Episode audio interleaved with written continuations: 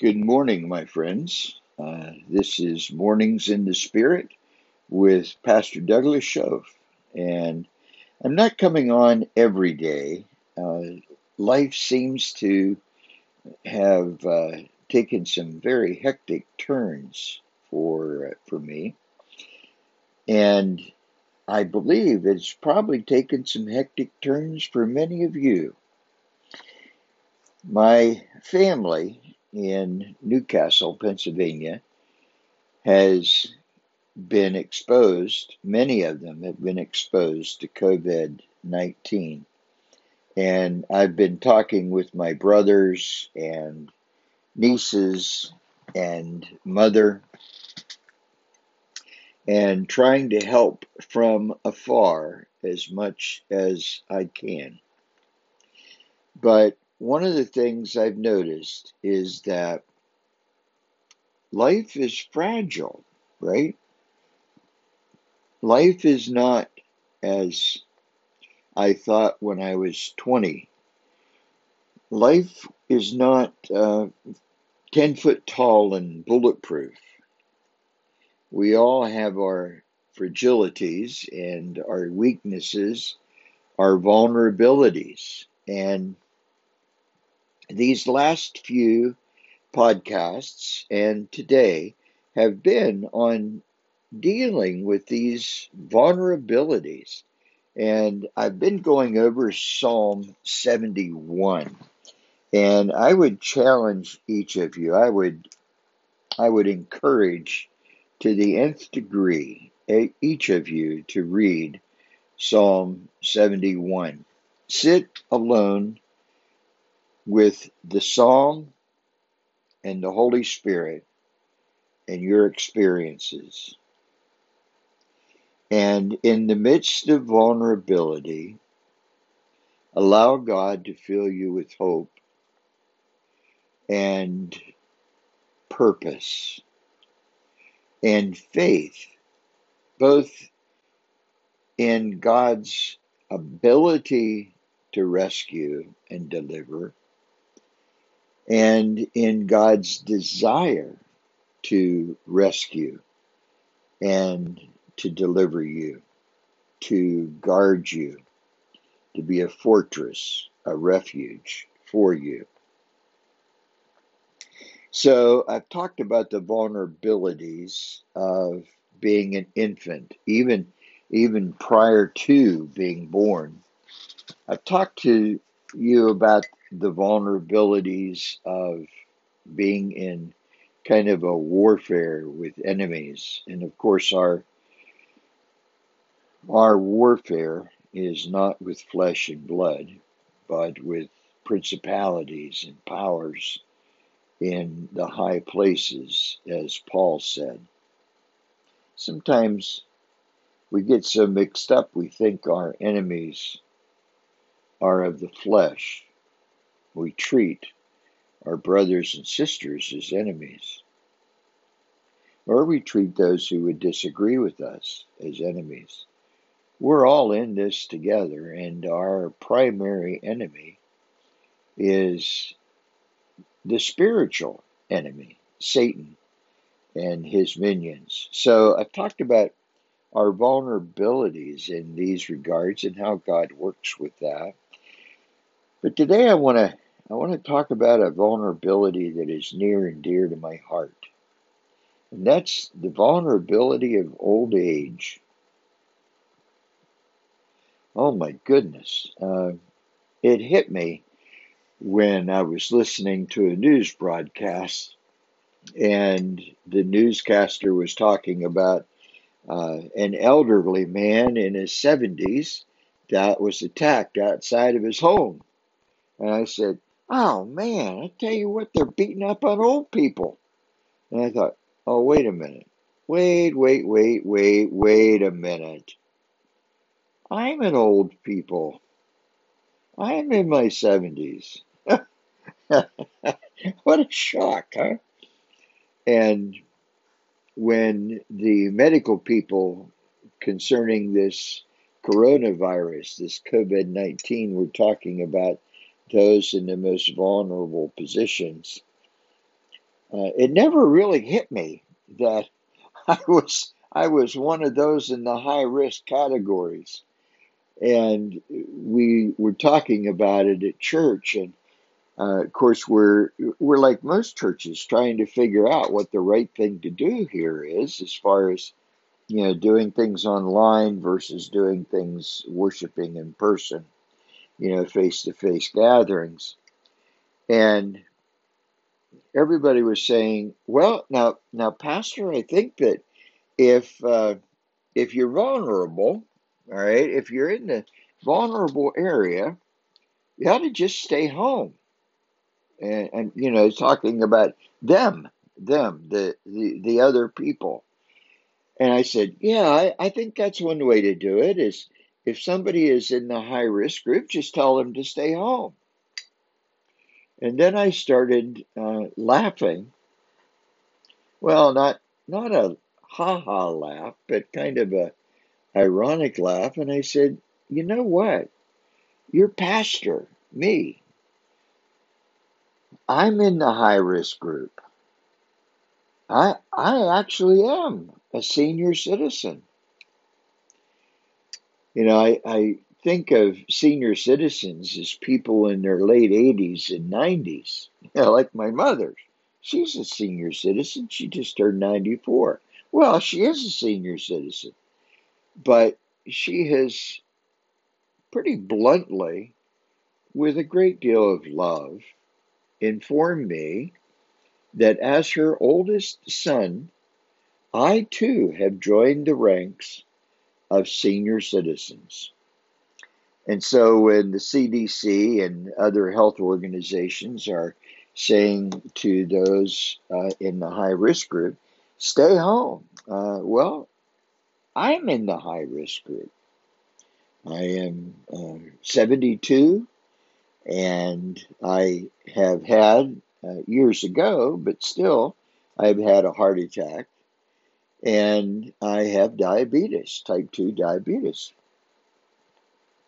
And so I've been wrestling with this for about a month now, two months actually, about being in worship with with the body, a gathered body. And finally, I, you know, I announced last Sunday. I said, "Listen, I'm in the high risk group.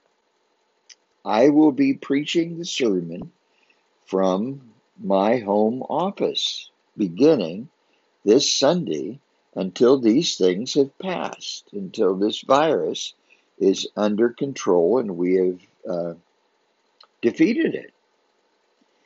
And you know, I it it took a long time to come to that decision, but in coming to that decision, and this is the point here. Now, if you're young and vital and you know healthy and you know you don't have a care in the world and all that kind of stuff uh, well you know this probably won't have any effect on you. It won't have any meaning to you at all except if you have uh, the kind of mind that can transport you into old age into what it might be. Or unless you have parents or grandparents that are older. But I want to speak about this vulnerability of old age in a way that gives us hope. Okay, so in Psalm 71, I love this Psalm 71, verses 9 through 12. Do not cast me away when I am old. Do not forsake me when my strength is gone. You talk about vulnerability. That's that's vulnerability. Uh, one of one of my uh, one of my daughters has uh, kidded with me often, and uh, she got my grandson to call me the old geezer, and you know she she often kids me uh, about uh, uh, Shady Pines. Shady Pines. it's a nursing home, of course. And she says, Well, I think you're just about ready for Shady Pines, Doug. And I said, I'm not ready for Shady Pines yet. She said, Well, you know, your short term memory's going a little bit. And I'm looking for dementia. And if I see dementia, you know, you don't think I'm going to take care of you, do you? I'm going to send you right to Shady Pines. And I, I must tell you, it's it's quite comical, and it's quite a laugh. But yet, in my talking to older folks, and I'm talking about people my age and older, one of their fears is being cast away when they're old, like, well, being put out to pasture. Yeah, you're not good for anything except to be put out to pasture. And somebody would say to me, "Well, well, Doug, it's about retirement age for you, isn't it?" And I said, "Oh my, it's it's long past retirement age for me, but I just can't see me doing it because there's just too much to do, and I don't want to be cast away when I am old. I don't think any of you want to be cast away when you're old, and sometimes." when we sit, especially when we have a lot of time on our hands, as in this kind of a, a pandemic, when we are to be, uh, you know, kind of isolated and stay at home. Sometimes when we have that kind of time on our hands, we can begin to ruminate about uh, not being worth much anymore because we're old. But listen, no matter how much the world might think that they are discardable, that they are throwawayable as they get old, God has taught us that we are not, in fact, to be cast away.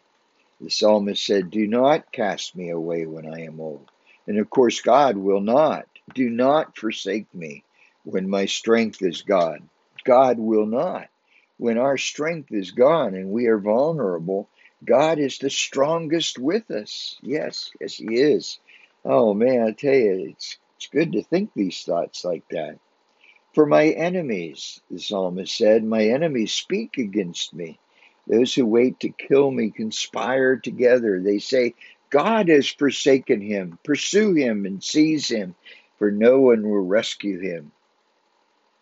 Do not be far from me, my God. Come quickly, God, to help me. And God will come quickly to help us from whatever enemy it is that pursues us, whether that enemy is disease, whether that enemy is depression, whether that enemy is anxiety, whether that enemy is testing of our faith and where we think our faith is almost gone. No, no. God has not forsaken us. No matter who would teach us that God has forsaken us, He has not forsaken us. There is hope for us, for God will surely come and uh, and help us. Well, going on in uh, Psalm 71, I'm going to read down uh, around verse 19. Your righteousness, God, reaches to the heavens. You have done great things. Who is like you, God?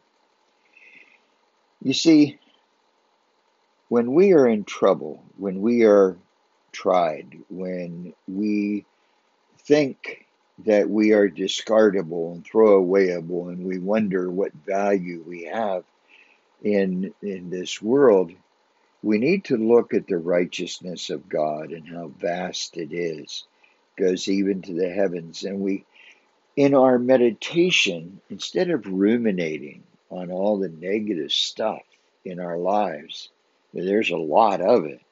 But instead of ruminating on all of that, we ruminate on you who have done great things. Who is like you, God? We allow God's Spirit to flow within us. We shut our mouths. How's that? You know, it's hard for an old preacher to shut his mouth. But we shut our mouths and we stop trying to reason with God so much as we listen to God. And we see how his righteousness has not forsaken us. We see how he has done great things in our lives. It is an opportunity for us to look at the things that we have often not looked at or that we have taken for granted and to see who is like you, God. There is no one like you. And then the psalmist's thoughts go to some of his negatives in life. And I, I want to read this. It says in verse 20, Though you have made me see troubles, many and bitter, have there been troubles in your life? Have sometimes they been many and bitter? Sometimes it is good, oddly enough, it is good for us to remember the troubles in our lives. What we've seen that would tend to bring bitterness to our hearts because these things are, in fact, bitter. Why is it good for us to see these things and remember? Because of what the psalmist says next. You will restore my life again. From the depths of the earth, you will again bring me up. Our strength and our faith,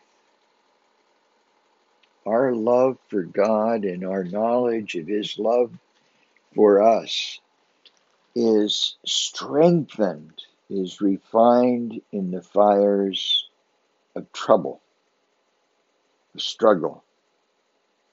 Because with each struggle, we see where God has indeed resurrected us, has indeed restored us.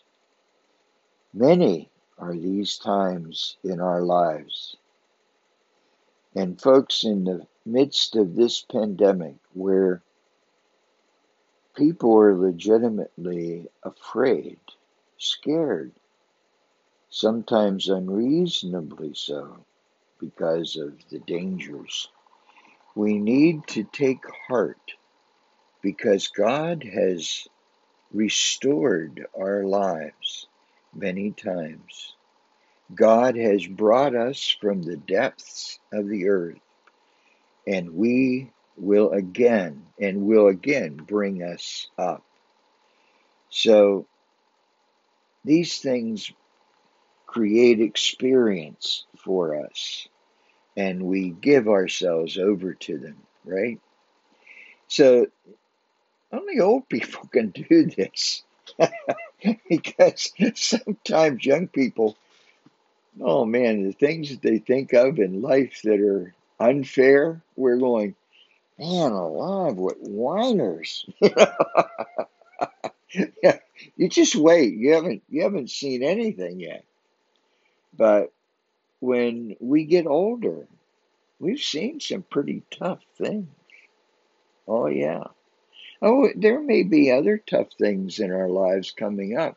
And in, and in fact, as we get to the end of our days, uh, who knows what we will see at those times. But the hope that God has resurrected us already and has restored our lives already.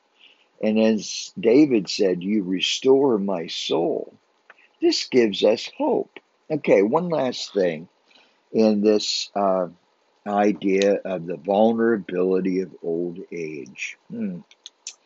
Well, in uh, 71 18, okay, this is a, a precious verse, and I close with this.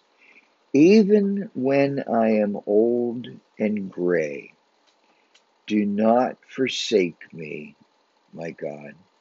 Now we already know that even when my mother and father forsake me, as God has said, as the psalmist has said, you will not forsake me. God will not forsake me, no matter what. There is nothing in heaven, there is nothing in earth, there is no power at all that can separate us from the love of God that is in Christ Jesus our Lord.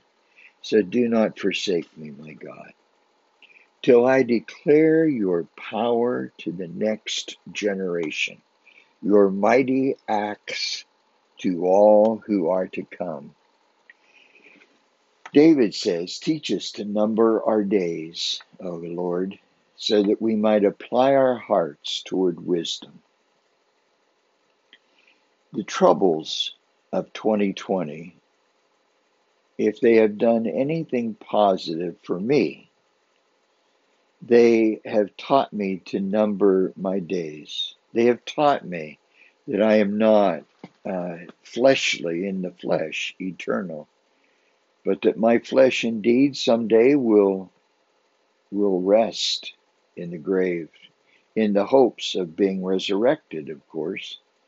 But until then, old age, when I am old and gray, wait a minute. I looked in the mirror this morning and I said, Where did that old man come from? I used to grow a beard and the beard was red, you know, red. Now, uh, well, it's kind of a grayish red. Well, maybe it's kind of a gray. Uh, or maybe I maybe I need to shave the thing off. Anyway, when I am old and gray, I am not put out to pasture, and you are not put out to pasture, my friend. When you are old and gray, your purpose in life, one of the major purposes in your life, is to pass on the mighty deeds of God to the next generation. Don't be some needy person. Be the wise person that through whatever you have gone through, and God has delivered you from it all, teach the younger generation whether whether they want taught or not. Whether they say, "Oh, old man, I know that. I've known that for years." You know, when did you finally learn it? Even if they say that kind of stuff, don't worry about it. Just teach. Just teach and teach everybody that will be open to that instruction. You have not gained old age to sit on a couch. You have gained old age to teach.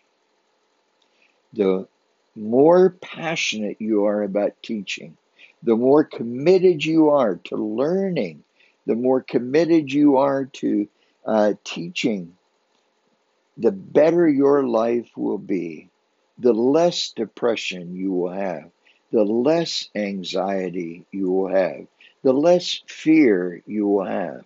And when the end of your days comes, you will know, you will know, not guess, but know that your legacy will live many generations from your death because of who you have taught and because what you have taught.